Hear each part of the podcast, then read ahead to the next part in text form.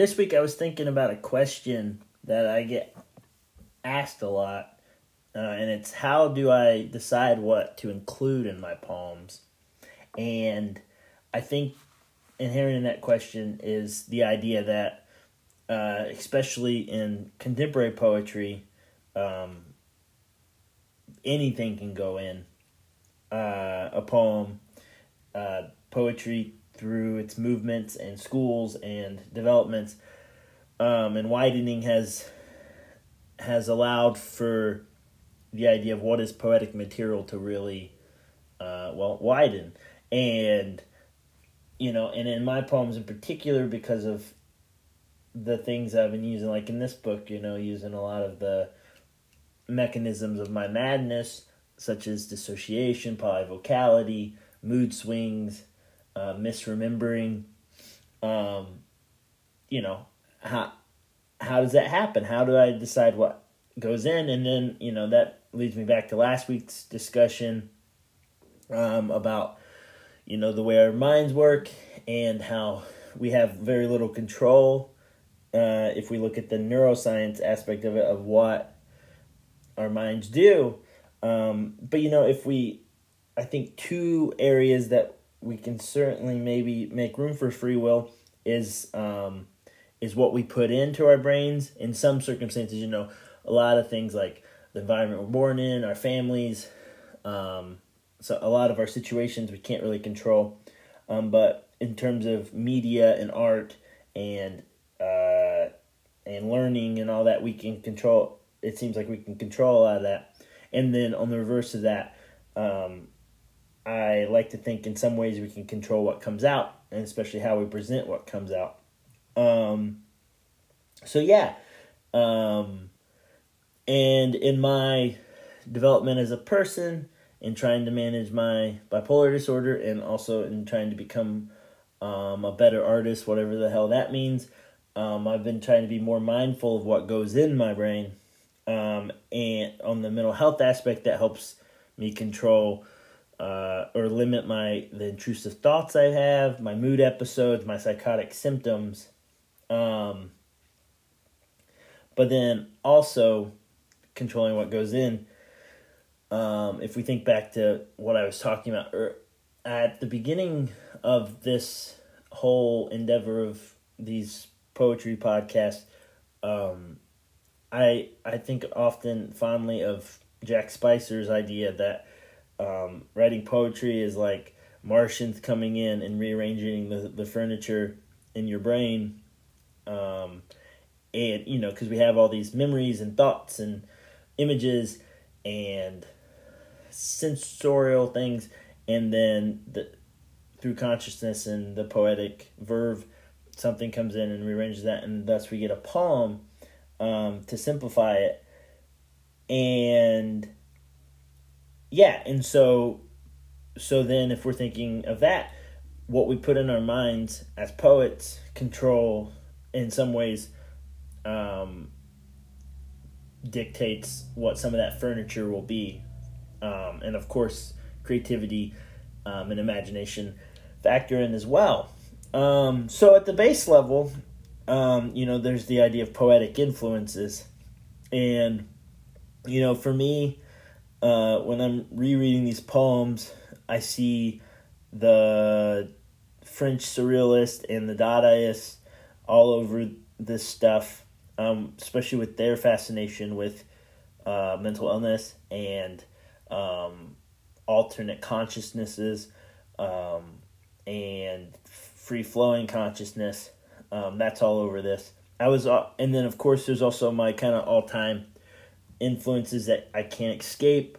Um, the the kind of bubbling humor of Kenneth Koch, the um, tenacity of thought of Dean Young, the subtle uh, empathy of Mary Ruefle. I think all that, I think inevitably comes through my poems. And I was also uh, struck by how much uh, two poets who I've been getting to know well, uh, whose work I've been getting to know well, Ada Limon and Mei-mei Berssenbrugge.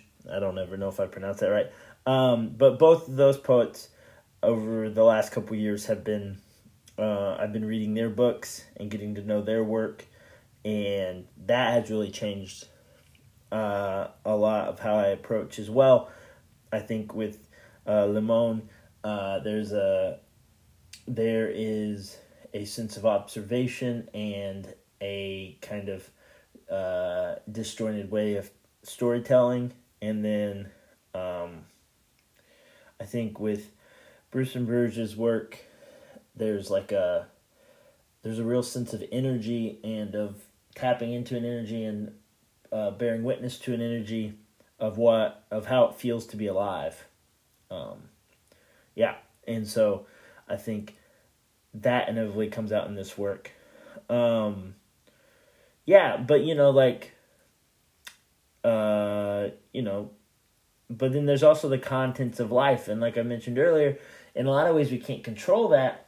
Um, what comes, I, you know, a lot of my childhood experiences or my family experiences, or even in some ways my relationships and my obsessions, those are things that just kind of, in a lot of ways, organically happen in life.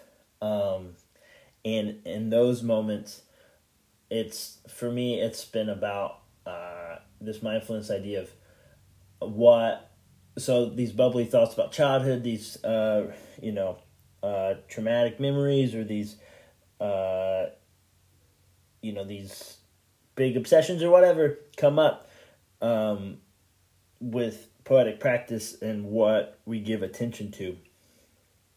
Uh, yeah, you know, but like I said, with my bipolar, using the bipolar mechanisms, um, in these in these poems, it gets skewed a little, right? And a big thing about that, I think, is misremembering. I think, um, I'm always been a little blurry brained, and thus I think these poems are very blurry brained. Uh, and that, and I think in my attempts, um, in that it comes back to the importance of editing. So I've made a distinction in this conversation, these conversations I've been having with myself, um, between uh, writing and editing. So writing is very free flow for me. Is very uh, everything goes in, and then editing is where it gets its shape, hopefully towards an experience of an experience, or maybe an experience of an experience of an experience of an experience of an experience. Um, in this way, and in in that attempt, I think it's it's in order to honor instead of shame that blurry brainness, to honor instead of shame those sorts of misremembrances, um, and that skewing of the contents of life. Uh, yeah.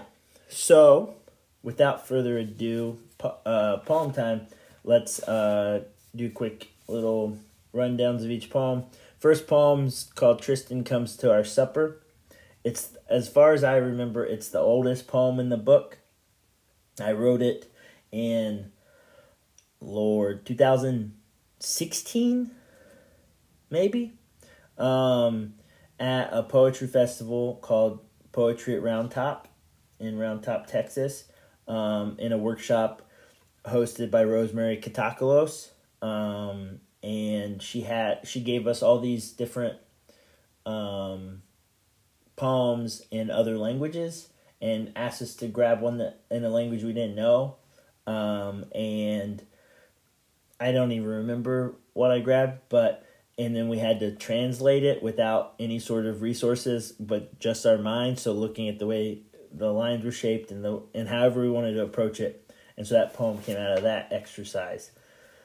Um and then you'll notice there's a um there's an obsession with brains and skeletons and skulls um in this book but especially in this section and this next poem, whatever Wicked One welded, I think really started that experience. I uh, from some things I learned about the brain and all that, um, and then somehow also um, a misremembered teen story of my best friend's um, my best friend's uh, brother having a major uh, brain trauma injury. Yeah, and then um, the next poem I think is really interesting because for I'm doing air quotes here, but the poem is the most true poem of and the most uh, properly remembered poem in some ways, except the ending um, is very much not true. Um, and again, air quotes. But it's about my uncle uh, Ricky's passing and how that changed my understanding of being alive.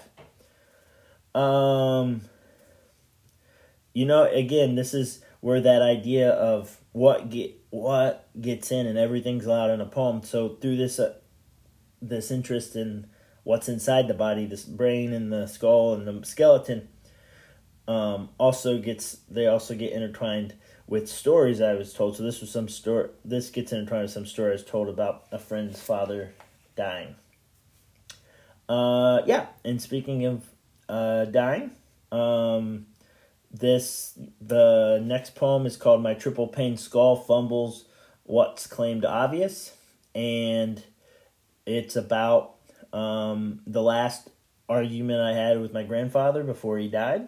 Um, luckily, we got to uh, reconcile that before he passed, um, but that memory still haunts me in some ways, and this poem is trying to uh, exercise that memory. Um, and then the last poem of the group is called At the Breakfast Table. And it might be one of my favorites if we're talking in those senses uh, in the book. And um, my friend Jess uh, inspired this poem. She often will, when she thinks of funny phrases and things, she'll send them to me and ask me um, to write a poem for it. And this was one of those. I think she told me something about we came up with the phrase Mrs. Butterworth's garden. Um, and yeah, so that stemmed from this. Again, something someone put in my brain and uh, saying yes to it, right? Uh, and that's where we're going. That's what I'm hoping to do in, in poetry is yes ending life and yes ending in poetry. Anyhow, enough uh, yapping from me. Thanks for being here. Here are some poems.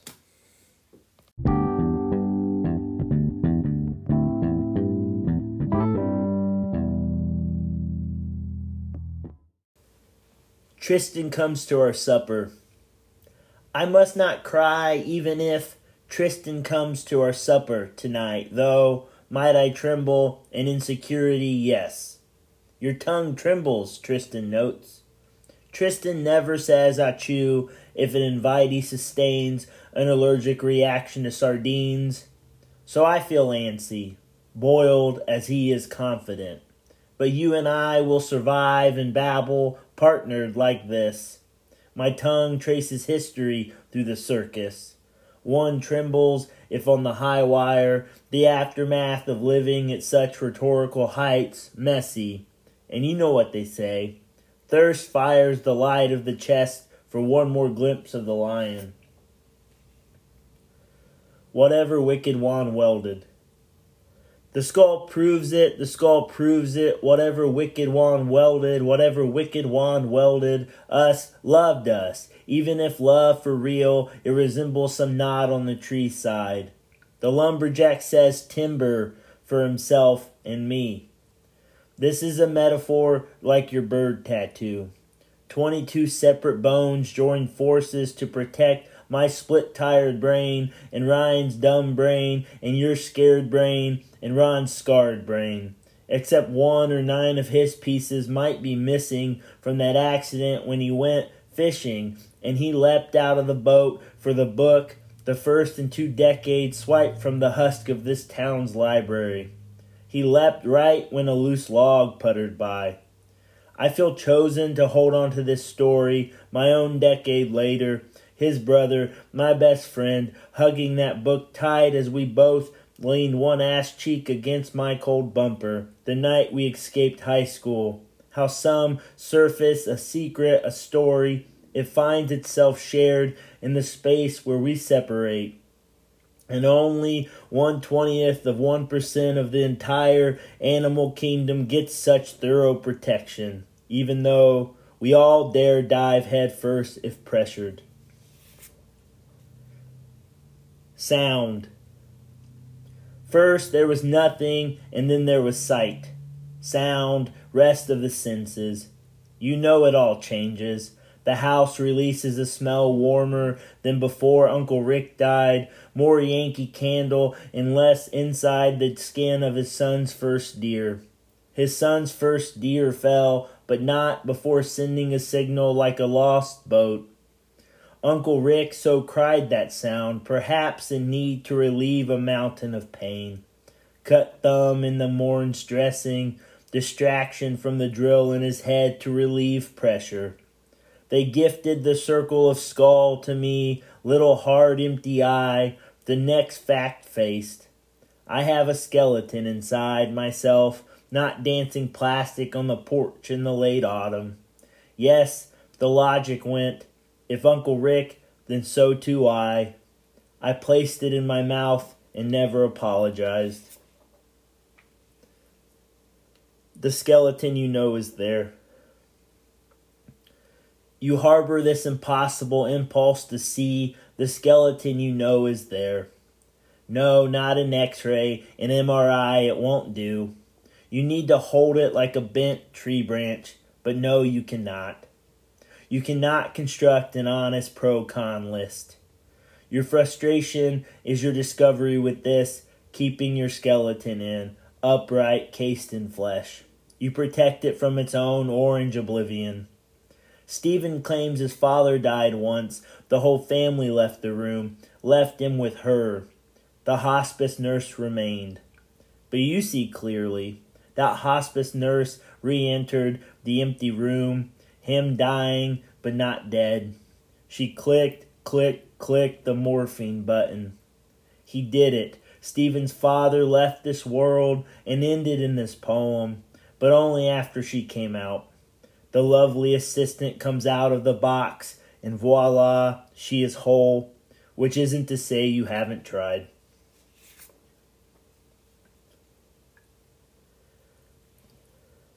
My triple pane skull fumbles what's claimed obvious. With a flick of the wrist, my grandfather shook the snow globe. My triple pane skull fumbles what's claimed obvious the inability carried by my grandfather in separating cousin from I, not in our looks or our lineage, but the deeds we do, the needs we undo, the twine around the newspaper still fresh with ink pulled tight. I lose track of what was once resembled reindeer. You drink tea in the other room. My grandfather requests a blanket of no one the vision of my mother set to turn her father into a fake gold watch. Her pile of nightgowns needs folds. You sit convinced I am a child of echoes, spiritually half petrified as I barrel forth into the field. Then later I fall from the roof. To be frank, I'm not trustworthy either. In actuality, I shimmied the gutter balanced my chin ever so a bit, and plummeted. I dreamt the stars fell down and shattered the pocket watch. I tore grief from the ghost's grasp, let my grandpa know he knows nothing. I returned to me, the snow done settled within my northern orb. At the breakfast table. I'm surprised they still allow me at the breakfast table. Last night, I nearly torched a lampshade and thus a house, my house, in fact. How lucky to have my own home in this day and age, markets like they are. Mornings, I'm not often myself, not solidly formed, slacks for mouth, gaps in my head. Today requires much attention. Today requires I stay positive when the temperature is negative. I learn much from Mrs. Butterworth. How to stand straight, quite tall. How to allow myself to be empty to serve others. How to tend my own garden very well. For her, I suppose it's easy. The only life she's ever known. Plus, her garden is made of pancakes, and waffles, and butter.